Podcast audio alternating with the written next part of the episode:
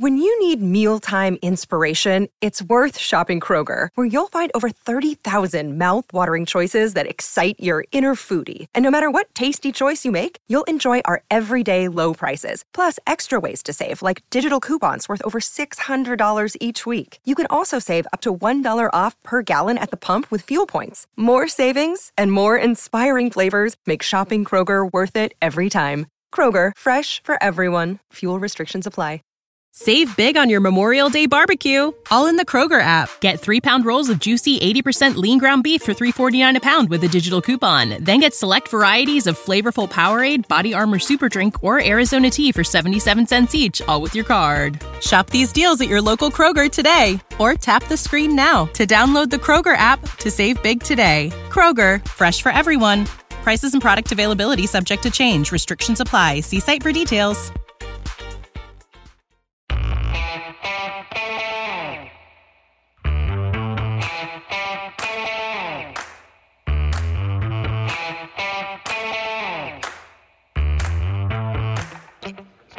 Hi, folks. Welcome to another episode of Film Study. This is Ken McKusick. We're here to talk about the defense against uh, the Eagles in that first preseason game. Uh, a lot of stock up, stock down, individual performances from that. We'll talk about the game itself, some of the uh, ways that the Ravens improved their chances, let's say, to uh, lengthen the streak, which now is at 24 games. Here to talk to me about all that stuff is Alec Poulianos of One Winning Pod. Alec, how you doing? Doing well, Ken. A very interesting game. I was excited to see it, see these uh, backups, and see how they produced. And uh, it, it they they made it interesting. You know, a one point victory uh, could have been more. Obviously, we were in pole position to kick a field goal or you know have a go ahead touchdown if we needed it. But um, yeah, it was it was an interesting game. I think the reason it was so interesting though was because of uh, injury and people on hand. Yeah, I, there's, there's certainly there's there's some shorthanded positions in this game in particular. The safety position immediately comes to mind, and I kind of uh, was out in front of that a little bit. I, I predicted that Daryl Worley would be the dominant player on the field in the second half, and what do you know? Uh, he certainly uh, took over the ball game then. Uh, but they had they had a lot of uh, uh, individual performances that I think give a lot of hope. And they have some others that probably are not as credible as we'd like to think they are in terms yeah. of uh, of what happened in this game. And I, am sure we're going to get into all of that. But let's talk about the streak to start with. Now at 24 consecutive games, uh, a a formula that had been tried and true for the Ravens for many years now is leaning on their defensive depth, where their ones were usually better than the other team's ones. Their twos were almost always better than the other team's twos, and their threes were head and shoulders above the other team's threes when it came to defensive depth. Other teams just can't match the Ravens, and that's why when you're looking for an outside linebacker, an inside linebacker, a, a, a defensive lineman, you often go to the Ravens practice squad. Mm-hmm. Yeah, that's kind of what I was getting at with the injury bit. They only suited up nine defensive backs for this whole game, and on a normal game where you have – way less people activated. They usually have what seven or eight DBs. I yeah, I, I, I, think more than that. I I, I think you'd. Let me. I have to. I have to really go through this. And for a typical game, whether you might have five and three or or or yeah, it it doesn't. I feel like seven's too low. At least eight. Yeah, I was thinking it's eight. So like there you go. They have one extra, but like almost fifty percent more roster spots, which kind of tells you all you need to know yeah, it certainly it, uh, uh, it, it was not a game. They played without six of their thirteen corners in this game. So uh, I had the whole list right in front of me. What I do with that? They had played without. Let's talk about this a little bit. Uh, Marlon Humphrey, of course, Rock Ya-Sin. That's their top two. Jalyn Armour Davis. I'm not sure what ended up being wrong with him. He hasn't played well in camp, but I, but I'm not sure what ended yeah. up being wrong with him for the game. I didn't hear about an injury, but there probably was one. Uh, Pepe Williams uh, was inactive now. He, he may be lost for the year. We don't know exactly how long he's gone for. I don't think the the word has come out about that yet. So, yet, so just be speculating. Trayvon Mullen, of course, is is expected to miss the season now, and he's on a reserve NFI list, so they'll have to they'll have to work that out. And then Arthur Maulet, who came over from the Steelers, fighting for that slot corner position and uh, being inactive for this game, reportedly has some sort of hamstring issue. So that's usually refer to it as soft tissue, and and it's yeah. typically this time of year more often than not when you hear soft tissue, it's usually a hamstring issue. It can be other things, but that, that's the most likely. Right. Yeah. JAD missed like one practice before um before the game, and they didn't really comment on it, but they did talk about the overall lack of depth at the corner position. That was the same day that Pepe went down. And it's so unclear what's going on with him. I know obviously the Ravens aren't keen on talking about injuries this much uh, anymore, mm-hmm. but uh, yeah, he because some of the words that Harbaugh said suggested that it was an injury flare up of something they already knew, and like he'll be back. But then also like it looked really bad, so I guess we'll see. I don't love the idea of of him missing another year. I think uh, he was already almost on the bubble, and now uh, it'd be really difficult for him to come back. I feel like. I'm sorry. Were you talking about J JAD or Pepe there? Oh, I'm sorry, Pe- Pepe there for um, yeah. him being on the bubble. I feel like JAD is going to get a shot, um, and we'll see though at this rate. Mm-hmm. Uh, it really is interesting because the corner depth is now the one thing that uh, if all the rivers converge here, uh, might have might force Hamilton back into the slot corner position. I really hate the idea if um, if they're doing it just for that. But uh, on the other hand, you know they've got pretty damn good safety depth right now, and I think that they're they, they keep getting basically whacked with a baseball bat uh, in that direction right now uh, to to you know reconsider Hamilton at slot corner. Potentially, I mean, like you said, the safety depth's looking solid. The safeties give you some uh, more confidence than the slot corners will at this point. But um, I guess we'll see. I'm I'm thinking it could definitely happen. Um, I, I'm I'm I think similar to you. I'm just hoping that something changes in the next couple of weeks where we feel more confident about somebody at slot corner. There were signs of that might be happening, but the players that are giving us those signs have had years to do it, and I'm not, I'm not so sure this is going to be the year. Um, so we'll see. Yeah, it's uh, you know, we, we the we've had a lot of things go right in this game and some things go wrong. But I agree. Uh, Ar'Darius Washington is now in his, I think he's in his third year, right? He's not in his 2nd mm-hmm. And yeah, third year. Uh, but he played pretty well and played in a versatile role, which I think very clearly improved his chance to make the team. Mm-hmm. And you know, when the when the competition is Pepe and Arthur Maulet, it's not impossible for a really top preseason game like this to actually be of, of significant advantage for him. And and you know he he made one of the really big plays in this game. He you know had almost had another sack off the edge. He had other uh, good plays in the game. It wasn't a, a, perfect game by by any means, but um, uh, Washington is a guy I think who comes out of this game smelling pretty good. Absolutely, yeah. He definitely. I mean, that was one of the guys I was referring to where he definitely had a great game. Um, I just I'm worried that he's not going to be good enough when the talent level is top tier, right? Like if he was, if we were playing the actual ones of the Eagles, would he have been able to keep up and not be the liability in the the guy circled on the field that they wanted to attack? And that's that's the issue. Uh, I do think if you move Hamilton down there and you put Geno Stone back there or even Worley, it's not the same equation. Um, where there's a clear gap in the defense, and that's what's most concerning. Yeah, that's fair, and uh, I think you know Ar'Darius Washington has a lot of things to prove. Uh, I I like him in that he kind of reminds me of Corey Ivy, mm-hmm. who played for the 2006 Ravens, short guy uh, like Ar'Darius. Uh, in theory, he could, Ivy could play a little safety. He really played all over for that Ravens defense in those years when they had a lot of injuries at cornerback and he was moved around a lot. But his best year was 2006 when he played slot corner and uh, was just uh, a demon in terms of his ability to get all over that field, to create havoc, and to uh, create be involved in turnovers on a very regular basis. So uh, I, I'm I'm still hopeful Ar'Darius was a like Keaton Mitchell this year was a priority free agent, a guy that yeah. really went after hard with a lot of their their budget for mm-hmm. UDFA's, and they got him, and they've managed to keep him so far.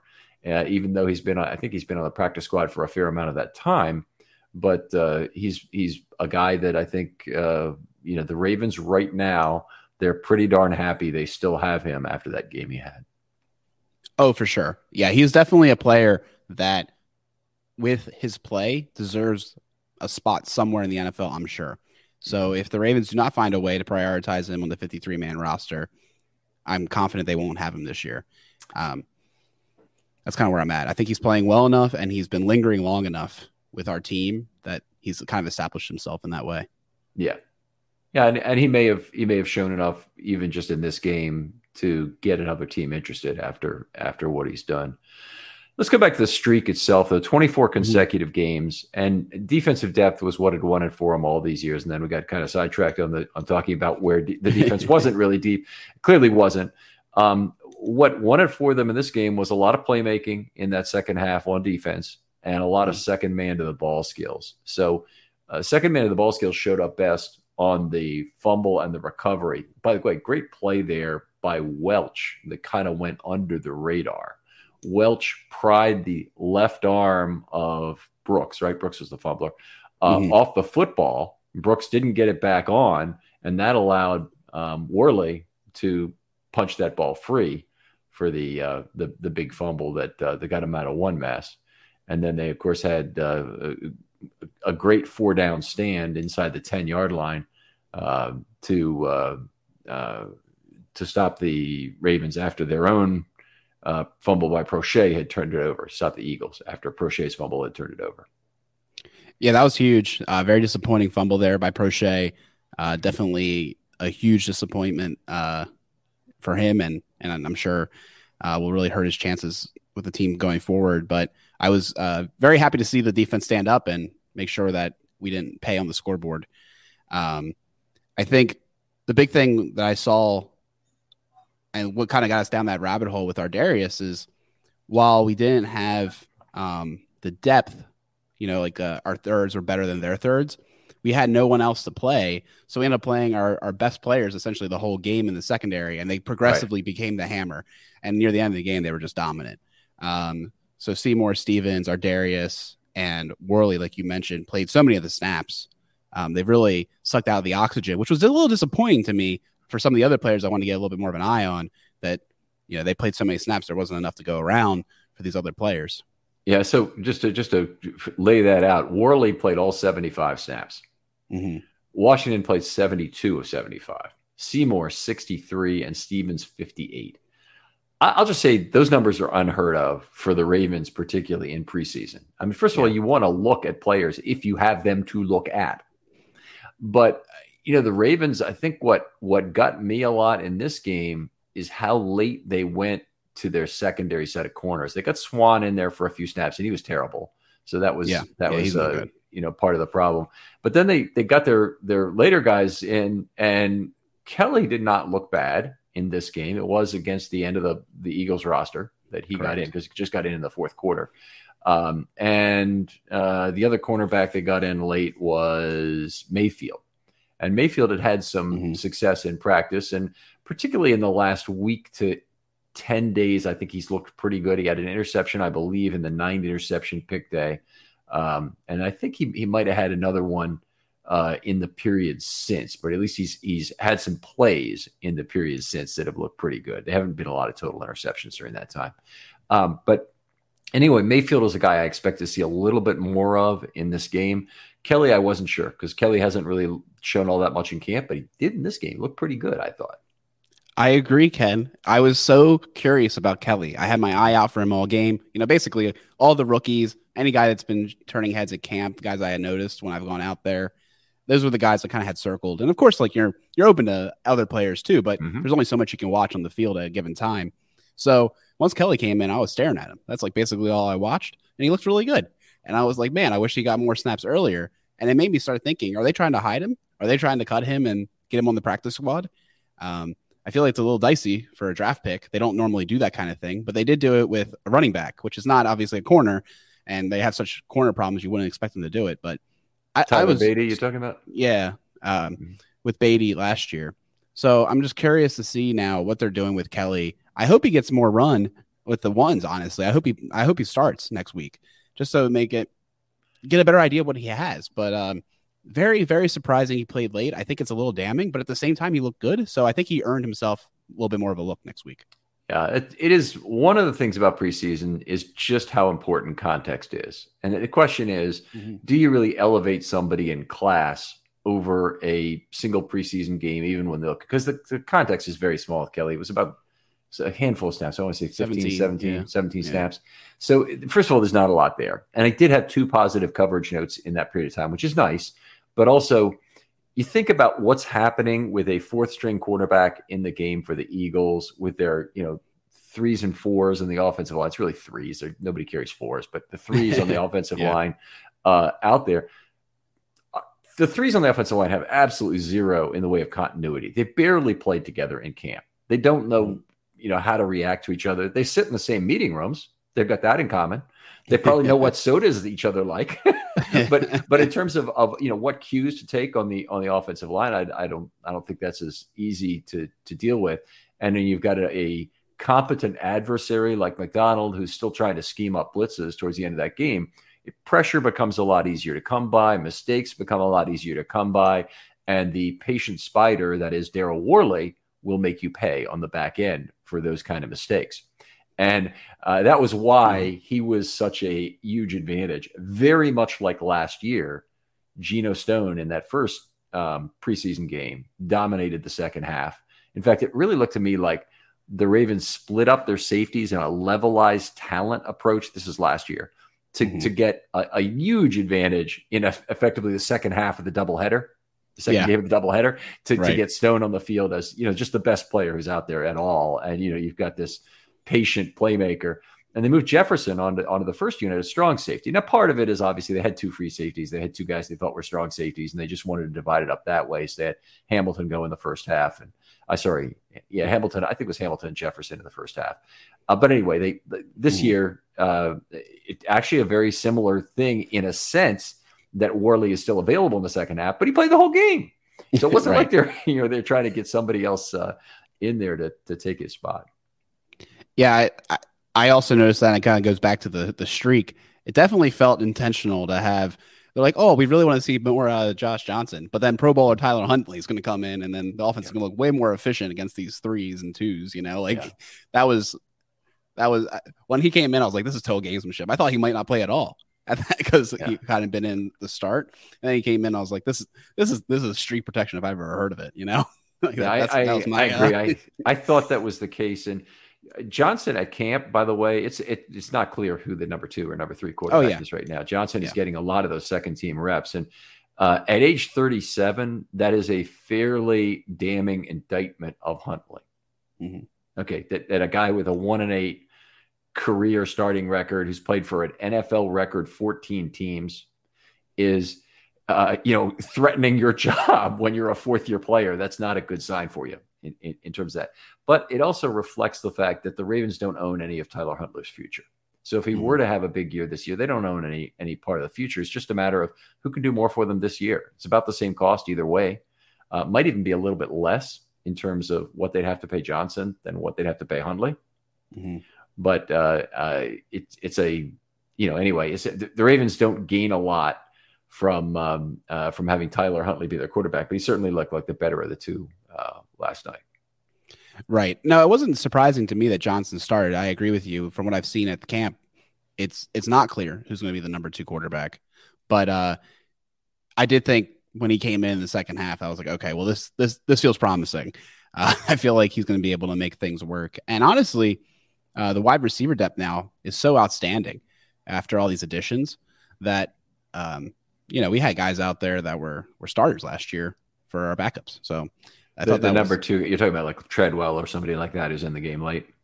Uh, well, Treadwell, but also like Duvernay was out there uh, pretty deep into the second quarter, um, and I think he may maybe played in the second half. I'm not sure, but um, you know he he's a he was like a number one receiver at one point last year, so uh, he played well, obviously, and um, I thought it was it was it was cool. Um, the way they pulled their depth, I thought was interesting.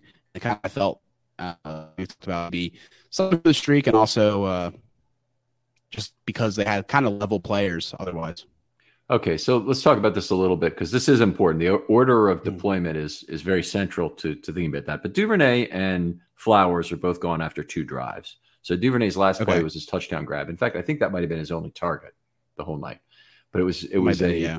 yeah it was it was that was his play. And a great by the way great play for him to to you know be back shouldered there be at the right exactly the right spot to to catch that football. Same thing with uh with wallace. It was just a terrific this terrific throw good trust in the receiver and he came through on it with just the losing the db at exactly the right time. See the db had his head down by the way on that wallace touchdown. You, lo- you love to see that in an opponent uh, and then let's see, Wallace ended up playing for the rest of the first half into the first drive of the second half, and then they had a lot of their a lot of their number twos who got like one target uh, got in there. So the guys who had like one target are Dontay Demus, uh, number eighty one. That's Tarik Black. I believe he had one target. I think Treadwell had one target. Um, Wallace, I think, had more than one target. Uh, Shemar Bridges is the other one who had one target. And so a bunch of those guys were 0 for 1. Okay. Mhm. And uh, anyway, the, the, the I'm not saying that their their group wasn't pretty good. The guy who kind of really stood out, obviously, was Sean Ryan in terms of getting the football a lot, and the tight end Vokolek, who Mhm. they really would have preferred not probably not even have Kolar in the game at that point, but they uh, they left him in for some of the second half. So uh, they did have a little bit in terms of receiving options. And Vokolek is, when you think about if you're a young quarterback, or if you're just a you know Anthony Brown, or or you're just a backup quarterback, even Vokolek is a nice, easy target. He's big, Oh yeah, and, he's huge. and yeah, he's a, he's a he's a great guy to throw to if you if you want to try and Soft hands, you know? Yeah, yeah, he he's uh I, I said that before the game started. Some people were being total degenerates and wanted to play DFS to uh to preseason football. And I was like, honestly, if I had to pick a tight end in this matchup, it'd be Vokolek. I, I felt like he was gonna have a big part, and then sure enough, he was he contributed a lot. But I guess we'll get back to the defense. We can talk about the order of operations there. let's uh, let's do that. players. So yeah, the, the the a little surprised that Odafe Oweh played a snap in this game. I think he played one exactly because I think he started the game and then came out and was not seen again. I did, did try to look for him, but I'm not sure that he. Let me just see if there's anyone. No, I must have missed it because uh, Odafe Oweh was did not play a snap in this game. He did Yeah, I didn't think he did. Okay. No, no, it's okay. He was on the sidelines and and uh, and dressed in street clothes. So normally they don't dress out of their uniform to into street clothes. It can happen, but normally they Mhm. don't do that. Anyway, the the uh, Ojabo playing 20 snaps in this game was a mild surprise to me. I guess they wanted to get him a little more live fire. The guy has not played too much against NFL players. Uh, not all that happy about the way it went for Ojabo, particularly in terms of uh, what he accomplished in terms of setting the edge, in terms of containment of the quarterback on some on some pass plays.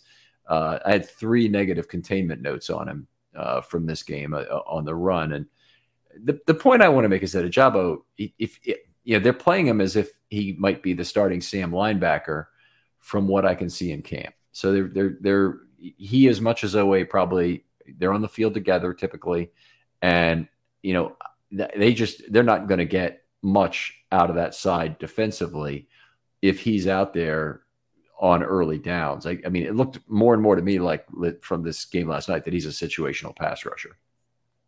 It was a disappointing performance for sure by Ojabo. He wasn't doing the little things right that you have to do to be an every down guy kind of guy. Um, like you said, he wasn't setting the edge well over pursuit. Um, I felt like in general, uh, and I, this was backed up when I, I chatted with Jason earlier from Huddled Up Films, that the pass rush moves were lacking most of the game. It seemed like it was just they were pretty straight much straightforward bull rushes. I don't know if that was intentional. Uh, but none of the Doctor Rush, you know, is any of these guys going to have some creative moves? I remember uh, Daelin Hayes with those dip moves that he was doing, uh, turning some eyeballs in a couple preseasons ago. We didn't see anything like that from any of our pass rushers. Um, and yeah, I, I, I was a little disappointed for sure that Ojabo played snaps and then didn't produce. Um, mm-hmm. Just felt like a bad combination. you know, okay, you're going to play. I hope that you know show something positive, um, but not not so much. And uh, I I bet you after that performance that he plays some more in the preseason, which is a little bit playing with fire considering their depth, but I, I wouldn't be surprised. I mean, he has a little bit of stuff to work on, it seems.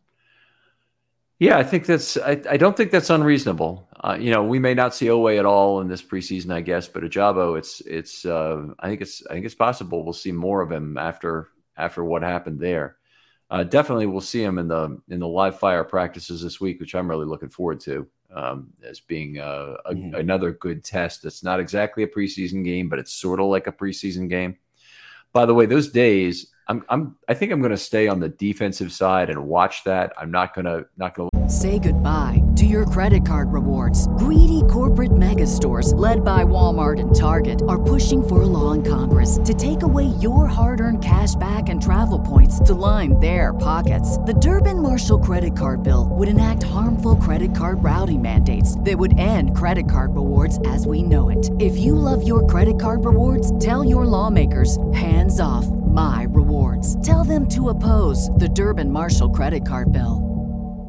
What's the easiest choice you can make? Window instead of middle seat? Picking a vendor who sends a great gift basket? Outsourcing business tasks you hate? What about selling with Shopify? Whether you're selling a little or a lot, Shopify helps you do your thing, however you cha-ching. Shopify is the global commerce platform that helps you sell at every stage of your business. From the launch your online shop stage to the first real life store stage, all the way to the did we just hit a million orders stage. Shopify's there to help you grow. Whether you're selling scented soap or offering outdoor outfits, Shopify helps you sell. Wherever and whatever you're selling, Shopify's got you covered. Sign up for a $1 per month trial period at shopify.com slash try. Go to shopify.com slash try now to grow your business, no matter what stage you're in. Shopify.com slash try. When you need mealtime inspiration, it's worth shopping Kroger, where you'll find over 30,000 mouth-watering choices that excite your inner foodie. And no matter what tasty choice you make, you'll enjoy our everyday low prices, plus extra ways to save, like digital coupons worth over $600 each week. You can also save up to $1 off per gallon at the pump with fuel points. More savings and more inspiring flavors make shopping Kroger worth it every time. Kroger, fresh for everyone. Fuel restrictions apply. Save big on your Memorial Day barbecue, all in the Kroger app. Get three pound rolls of juicy 80% lean ground beef for $3.49 a pound with a digital coupon. Then get select varieties of flavorful Powerade, Body Armor Super Drink, or Arizona tea for 77 cents each, all with your card. Shop these deals at your local Kroger today, or tap the screen now to download the Kroger app to save big today. Kroger, fresh for everyone. Prices and product availability subject to change. Restrictions apply. See site for details look at the offense. But the great thing about those joint practices is you've got both both sides going 11 on 11 at the same time on two separate fields. It's not like you know if it's Ravens oh, against Ravens, yeah. it's only on one field. So this it's it, it creates a division of attention that's difficult to get information from both at any at any kind of depth. So I'm I'm going to try and stay with the defense for uh, for that day. But uh, uh, you know we saw some other outside linebackers we'll get to in a little bit. Um, but uh, you know, Malik Hamm was a guy who showed up, and to your point about a lot, not a lot of great pass rush moves. I'm not sure I completely agree with that. I think Malik Hamm did some things. I think Sanders did some things, but I think they had some things. The, the guy who really showed up with his hands look fantastic this year is Travis Jones. Yeah, and oh, yeah. We'll, we'll get to talking to him about him a little later, but that guy has an unbelievable, unstoppable rip move. Let me just call it that. If he if he gets his arm underneath the uh, uh, the the arm of the offensive player, game over. He's mm-hmm. he's got him beat, and uh, uh, just just I don't think there's anybody nearly strong enough to deal with what he had. It literally looked on, on on some of the reps where he where he you know used his rip move. It, it looked like the the offensive lineman wasn't even trying I, I assure you, he was. It was, case, it, was a, it, was very much a case of, uh, uh, you know, he was in no position to stop it. And, uh, and Travis Jones is a very strong dude. So uh, impressive. Yeah, no, we'll definitely talk about him later. But uh, I, I appreciate your uh, your perspective though on the the pass rush moves because unfortunately my DVR failed me. So I really am just going off of what I saw last night um, at the game, and maybe you know I missed something. So I appreciate it let's talk about inside linebacker a little bit. Um, now, there's another position where they stayed a long time with Malik Harrison and with uh, Phillips, who, hey, they've been they've been playing all right. They both look like they should make the team at this point. But I'm also not that thrilled that they play three quarters with those guys before you get some of the other players on the field. and they had Ross and Welch to look at, were the other Right. main two. Would not have been unhappy at all if Ross and Welch played the whole second half. Uh, in some ways, hey, maybe Welch is playing for his own job against Ross, even in some ways. That that might be, but whatever the case, you want to showcase Welch, you want to trade, you know, have a trade of fourth year players, you want to maybe get a conditional seventh for him, uh, you know, get him out there, showcase him a little bit. I, I, there's no way he's going to stick easily on the Ravens practice squad because the that player gets poached because he completely understands your special teams, not just because he is a good special teams linebacker.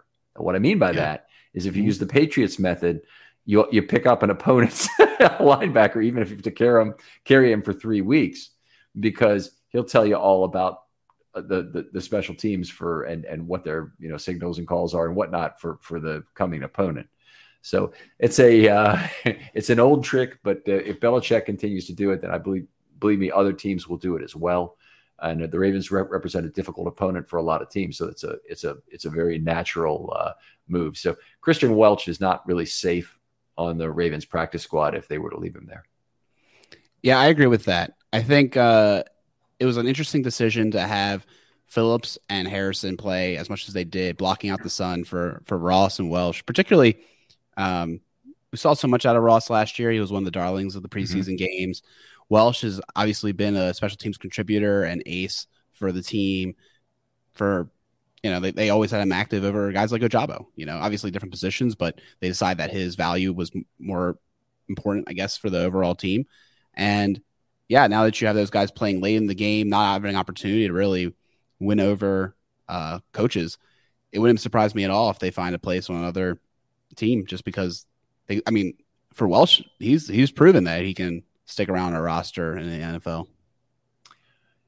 Yeah, um, is you know the, the, problem with Welch is there's no more sand in the hourglass. So as a fourth year Mhm. player, you don't have any more cheap years left after this year. Everything going forward is a is a uh, market value year. Now the other side of that coin is that if you want a guy to be a rotating two year at a time defender with a two hundred thousand dollar bonus above vet min paid for that second year option, effectively, you couldn't find a better guy. That that Right. he's uh, I, I don't know. Okay, I won't I don't want to say that because I think the Ravens actually can find a better guy. But sure. but the but the, but he's a guy who contributes to on defense Mhm. and also really completely understands your special teams. And you know they did the same with Anthony Levine, with Albert McClellan for years. The problem is Malik Harrison is probably a better bet on this team right now in terms of a guy who could do more for you. He can play outside linebacker, inside linebacker, special teams. If he doesn't get a two-year, four and a half million dollar deal from somebody else, then I beca- think he becomes an NFL survivor with the Ravens, and he might end up playing here for nine years, for eight years, whatever it might be. Uh, you know, with the rest of his career coming in very much a McClellan-like set of contributions. It'll be interesting. It'll be it'd be an interesting decision for Malik, and it, and and kind of a tough one because he's a third-round draft pick. I'm sure he wanted to make a lot of money coming to this league, but who doesn't? You know, Sure. and then when it doesn't work out, do you just kind of admit to yourself at some point, I'm going to make $5 million roughly over the next four years. And that's going to be enough. Uh, because that that's you know that's what the offer is, and and the guys at the end of the NFL roster trying to make the 53, and a guy like out there right now might be Brent Urban, you know, guy who's, not 100 percent sure to make the team, Uh, but if he does, it's you know it's another 1.2 million or 1.3 million roughly in in terms of this year, and that is not an insignificant chunk of earnings relative to his football earnings, and it is a hell of a lot of a significant chunk of earnings compared to the rest of his lifetime earnings and everything else. Yeah, no, I, I completely agree with you. I think the Ravens have positioned themselves with um, Malik Harrison as, like you said, a third round pick. Uh, now drafting Simpson to you know push back one more linebacker to have some kind of tough decisions to make about their inside linebacking uh, unit. And Malik Harrison is probably going to now be delegated, like you said, to a, a survivor in the league, i- unless someone else wants to give him a chance as like maybe a, a, a top depth piece. You know, I don't know if anyone would really want to pick him up as a starter at this point, but they'd probably pick him up as a top depth piece, maybe be able to compete if there's an injury, show something, and then maybe do something more. But it won't be here. There's too many Nobody's people in front paying of inside linebackers these days. No one. Oh, I know. Yeah, I mean, So, you know, it's like the running back and the running back thinking, well, I, I, maybe I don't need big money. I just need a two year, four and a half million dollar deal. There aren't any of those. you know, good, good yeah. luck finding that if you if you're if you think it's out there. Because and the guys who get those are are guys who um, think they're on a one year prove it deal, but there ain't nothing to prove to anybody because no one's going to really spend big money on them. Mm-hmm. So they end up, you know, it's unfortunate, but it is what it is in terms of a few position groups. If you're angry about the running back structure, first of all, listen to the pod that I did recently on that. I want to want to yeah. try and sell that again because it's a really good one. But uh, but the uh, the running back uh, um, position, their problem is really with the with the rest of the NFLPA's constituency and the NFLPA themselves and how they're treated relatively, and also the fact that the four year contract structure just doesn't work for them. The the the starting four year contract structure is one where they spend the highest percentage of their career value of any position group toiling for lower wages. And when they finally, uh, you know, have the ability to be freedom, they have less gas left in the tank. All right. Well, let's let's keep talking about some things here. Uh, Ravens very very short-handed at outside linebacker. Obviously, for this game, we talked just a, bit, a little bit about Ojabo. They obviously didn't have Oweh, they didn't have Bowser, uh, and the guys they did have, I thought it was a fairly refreshing uh, night of watching outside linebacker play between Jeremiah Moon, who played some quality snaps. Uh, we saw Malik Hamm play some quality snaps. We saw Kelly Sanders definitely play some quality snaps, and the other one was Tavius Robinson kind of an interesting um, night for him, not dissimilar to Ojabo in terms of really showing out as a situational pass rusher more than a run defender. Yeah, he's going to have to do some work. I noticed that in camp, and it continued during the uh, during the preseason game with Tavius. So he'll he'll need some more refinement. We knew that he was a bit of a project coming in, so that's not terribly surprising. But mm-hmm. you're always looking for people to be a little bit ahead of schedule. I will say. Oh, go ahead. I mean, I, th- I, I hope he gets on the field this year. I hope he can play on passing downs. Um, I, I don't think it's obvious that he's a game day activation. He'll definitely make the 53, but I don't think it's obvious he's a game day activation every week uh, where he is right now. But the Ravens are shorthanded enough at outside linebacker that he probably is, and he's probably in there um, on um, obvious passing situations uh, over some defensive linemen, but it, it really looks like the Ravens might have two guys on the defensive line who could give them some juice as pass rushers right now. Be kind of a shame if they didn't get both of them on the field, uh, unless you really think you can get something out of Tavius. Yes, I am uh, very optimistic about what we've seen. You know, obviously, we said Travis Jones had a great performance. We know Madubuike and Washington are two solid players on this team as well. Um, I think you have picked two of those three in there. Probably Madubuike and Travis Jones who want the most effect on pass rush mm-hmm. downs. Uh, but you still get that that beef. You know, they're still not they're not uh, anything to sneeze at if they do try to uh, you know run or surprise you on a draw play or something. I mean, they're they're good uh, quality players that will really allow the outside linebackers and pass rush specialists to get good opportunities. And I'm I'm very excited about the uh, the prospects of, of that kind of four man rush. That's exactly what it takes to win in the playoffs. It, you know, these quarterbacks are too good to. If you bring an extra guy, they'll they'll usually know how to exploit that. So I really think you got, got to win with four, and those are a solid four. Yeah, it's a great point because the Ravens rushed a lot off the slot at Ar'Darius Washington in the backfield. They had some exotic schemes where they where they sent extra. Philadelphia, all four quarterbacks, as far as I saw, were excellent at finding the hot read, but particularly Mariota and McKee were right on it in terms of mm. going to the hot read when they got blitzed. And uh, that just ended up being uh, not something that worked easily for the Ravens early in this game. Yeah. And it's one of those things that it doesn't necessarily always work in the NFL uh, mm-hmm. during the regular season. So definitely looking to find the best four man pass rush possible. I think it's really important the Ravens figure out who those people are and what rotations they wanted to do uh, to to make the most success on those critical high leverage plays. All right. One of the things that we talk about pretty much every year, but it happened again last night, is that we never really see exotic personnel packages in the preseason. Now mm-hmm. they played, as far as I could tell. Now I do, I we do personnel by series So it's a little different than I do during the regular season where I have participation by play. But I did not see a single instance where they were out of the base or nickel package. So every substitution that they made in this game was some combination of cornerback for a defensive lineman. So it's usually a slot corner for a defensive lineman, or some within the position group exchange. But they always had two inside linebackers. They always had two outside linebackers. Uh, and they always had uh, two safeties, although there were players like Washington who played both safety and slot corner. Yes. Yeah, I noticed it too. That was one of the first things that came out on nickel. They were in nickel a lot. And every once in a while they would come out and, in base, you know? and that was that was it. Like you said. I, I was paying very close attention. I was curious to see if we see any dime. I mean, they almost never do that in the preseason, but right. I was wondering if they wanted to see more of these like because we were talking about, you know, we weren't seeing some of these corners that I wanted to get on the field. So I was like, maybe maybe they'll find a way to put them on that way. But no, um, just very vanilla in that perspective. Two two packages the whole way. Okay, actually, I've got a way to do this here. They got 116. No, it's they uh, they had 75 total defensive snaps. Worley played 100% of the snaps, and that was 75. They had 58 snaps from Phillips, 58 snaps from Harrison, 17 snaps from Welch, and 17 snaps from Ross. So they had exactly two inside linebackers on the field every single play.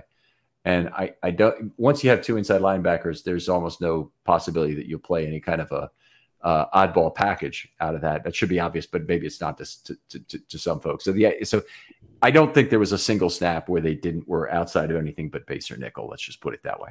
Yep, I agree. Yeah. A uh, little bit of a problem with missed tackles in this game. Obviously, some of it was um, a matter of losing containment on the edge. There's a lot of problem with that. Uh, multiple players were involved, but a lot of problem with um, getting containment. The Eagles have a bunch of running quarterbacks, a bunch of guys who like to take off out of the pocket. You make a mistake in, their, in your pass rush, you leave your lanes open. They they'll uh, attack you aggressively for it, and they also tried to attack early in this game with a lot of misdirection against the edges. Yeah, they did. And that was a concerning bit for me. Obviously, you know, not the stars are playing in this game, but this is um, something we've seen in the past with the Ravens, you know, bad tackling, um, missing their first opportunity to get a player down, and they go off and get several more yards, maybe a difference of a loss of yardage play that really changes the outcome of the next couple play calls, or and then converting on a first down. So definitely want to see that cleaned up. Uh, you know, giving up these first downs is very troubling. Yeah, um, they did. They had. I'm, I'm, trying to look back to that very first run by Mariota, where it was just one of the best fakes I've ever seen. It drew in um, Malik Harrison from the run side. So it was the, the run side was the left side, and Mariota handed the ball off to his left. In theory, the running back took the ball, dove into the line on a on a third and one, fourth and one, whatever it was, might have been fourth even, and Mariota took off for a big gain left uh, off of that but uh, there was there was there was biting when there were fakes. There was um, rushing themselves out of a lot of run plays, uh, and that was it wasn't just Ojabo. It was Tavius Robinson did it. It mm-hmm. was uh, Kelly Sanders even had a play or two like that, although he he might have been the best uh, run setting edge that the Ravens had in there. Um, multiple players made mistakes in this way. It wasn't any one guy, uh, and and that that is something they're going to need to take some time, really look at, and, and try and get right, even if David Ojabo is the primary one they need to get it right for because it's going to be Odafe Oweh and him for a lot of the season. Indeed, and it makes me wonder, you know, when you see that kind of consistency throughout the whole team, if it's a it's a coaching philosophy problem that they need to like really kind of focus now on setting the edge. You know, maybe they've been spending too much time focusing on getting after the quarterback. And I mean, like you said though, not the best um, you know, way to go after the quarterback. If you break contain against modern NFL quarterbacks, they're going to be able to run and get themselves a first down or at least, you know, solid yardage. And that's just not acceptable um, unless it's, you know, third and really long. Uh, that's just really not acceptable. And that, I think that's uh, something that really needs to be worked on. Every time I see an over pursuit, you know, we're, I think we're spoiled, right? I mean, we have the best running quarterback in the whole league. When someone over pursues Lamar, it's it's death. You know, he like just that, goes off. Yeah, and Um, but then you guys guys like Mariota who are no slouches. You know, their number one's Hurts, another excellent running quarterback. So you just got you have to be really mindful of that in today's NFL, not to over pursue. And uh, I think that will definitely be a, a focus in practice. Yep, I agree there. Um, what else we need to talk about before we get on to some individual stuff? So the streak lives on. We're uh, we're thrilled about that at 24 games. Where are you? How important is the streak to you, Alec? Well, let me put it this way: when it breaks, I'll be extremely disappointed. Um, just because I think the Ravens are really good at at at preseason games for you know it just their their depth is something that they're really proud of. They build a team in such a way that they they always talk about they want to have great depth and be able to contend every year. And I feel like that's this is a little bit of a byproduct of that. So I want to keep seeing it. And I mean, honestly, I was really worried about this game. I think the Eagles are a team that are very smart about their draft picks. I mean, they had a phenomenal draft. We saw some of those players against us, and I uh, definitely, you know, just I was a little worried about them maybe being able to beat us, and obviously it was a close game. So we'll see going forward the rest of the season. But to me, like obviously it doesn't actually matter, but I think they're lying to say it doesn't matter to them. They definitely care. Yeah, if if you're not extremely jealous of the backup defensive backs for the Philadelphia Eagles, you you got a problem. But that Kelee Ringo in there. He was playing pretty late into the game. They had uh, Eli Ricks in there. Um, those are guys who could do the Ravens an awful lot of good. I mean, yeah, I mean Ringo was a guy that I really loved in the draft. And, we wanted him uh, in the third round. We were yeah. like chomping at the bit, and, and yeah. there were some guys in the fourth round we liked a corner. I mean, don't get me started. That's not what the show's about. But yeah, but yeah, but like it is. It's going to be a storyline. Kelly. it's going to be a storyline. Honestly, you know, looking back when you do the three years later kind of thing of all those corners we thought were good, were they? Um, because that the Ravens didn't think so. They they passed on so many of them, and yeah, yeah that's. I'm I'm very curious, and like, like you said, they had two of the ones I liked, so I'm just like, mm. all right, I was paying attention to that. so some of the thing is you chase a market down, and so like I, I collected baseball cards. I really don't do it anymore, but I still have it. Um, is the is the idea that you know you, you have a price in mind for something and the price keeps on going up and up and up because more people want the thing and you, you, just if if you don't ever pull the trigger, you don't ever get to get to own the thing. Not mm. not that it should really be that important anyway. The price should actually sober you up in terms of what a lot of these things are, but. It, it was like that with the cornerback markets. The price just kept going up and up and up in terms of the of the draft capital teams were willing to spend on them in this draft that the Ravens never got into the bidding war. I mean, they, nobody ever dropped into their price range properly. And it started right off the bat with freaking Emmanuel Forbes not making it to 22. Because that would have yeah. been a really tough call. It would have been a really tough call for the Ravens to, to, to, pick either him or Flowers. I think they've got a good player. Don't don't get me wrong, but I'm hearing the same, you know, unbelievably good things about Emmanuel Forbes coming out of the Commanders camp, and he's one of the players I really want to get a look at this week. Well, you know that DeCosta liked him he doesn't usually let off like who he likes, but when he's like, I think this was a savvy pick, I'm like, he probably was in the top 10 for the Ravens. And they yeah. just, they, yeah, I mean, he was obviously a very good player. I know that you coveted him and I thought he was great too. So, yeah, anyways, I, I was surprised by the the fall of of Ringo, or and I think that that might have been there might have been some injury or something behind the scenes we didn't know about. But, yeah. anyways, it is what it is we we did hear that he looked fine to you know last night. He looked absolutely fine. So uh, which is when it matters, right? So yeah, and and and I just boy, I mean, every single pass it seemed like in that second half, particularly the guys who didn't get targets, was a pass defense on a contested catch where the the Eagles defensive back was right on top of the Ravens receiver, and it just wasn't a and you know it, you just throwing your arms up saying you know why can't the Ravens get any of these guys anyway? It is what it is. Sure. Uh, we know yeah. the re- we know the real reason. We got Roquan Smith, and that's the reason we didn't have a whole lot of draft capital this year. So it's not like I'm not aware, but it's uh, it still kind of yeah. sucks. Yeah, yeah. Well, Alec, I tell you what, I, it's been great discussing this with you. We're going to come back and discuss individual players in part two, individual performances, and hand out our MVPs. So uh, tell folks first where they can talk football with you online. Sure. Yeah, you can find us at One Winning Pod on Twitter, and that's our web address as well, One Winning Pod.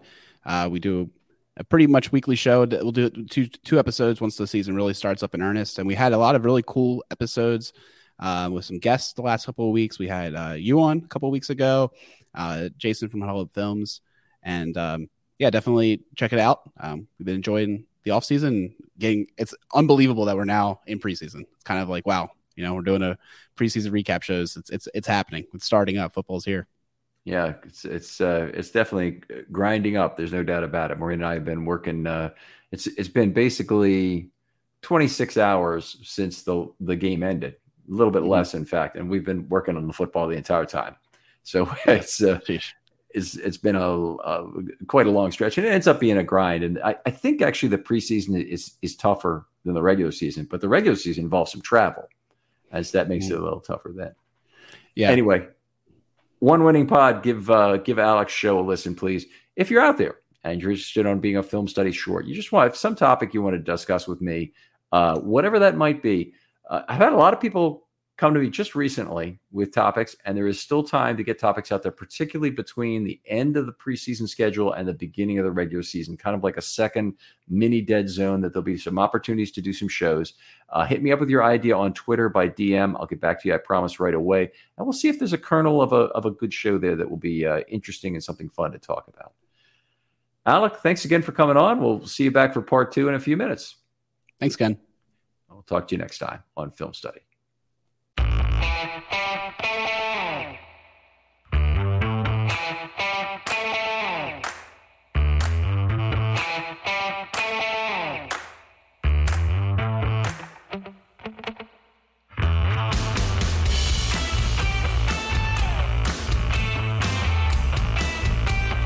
Save big on your Memorial Day barbecue, all in the Kroger app. Get three pound rolls of juicy 80% lean ground beef for $3.49 a pound with a digital coupon. Then get select varieties of flavorful Powerade, Body Armor Super Drink, or Arizona tea for 77 cents each, all with your card. Shop these deals at your local Kroger today, or tap the screen now to download the Kroger app to save big today. Kroger, fresh for everyone. Prices and product availability subject to change. Restrictions apply. See site for details.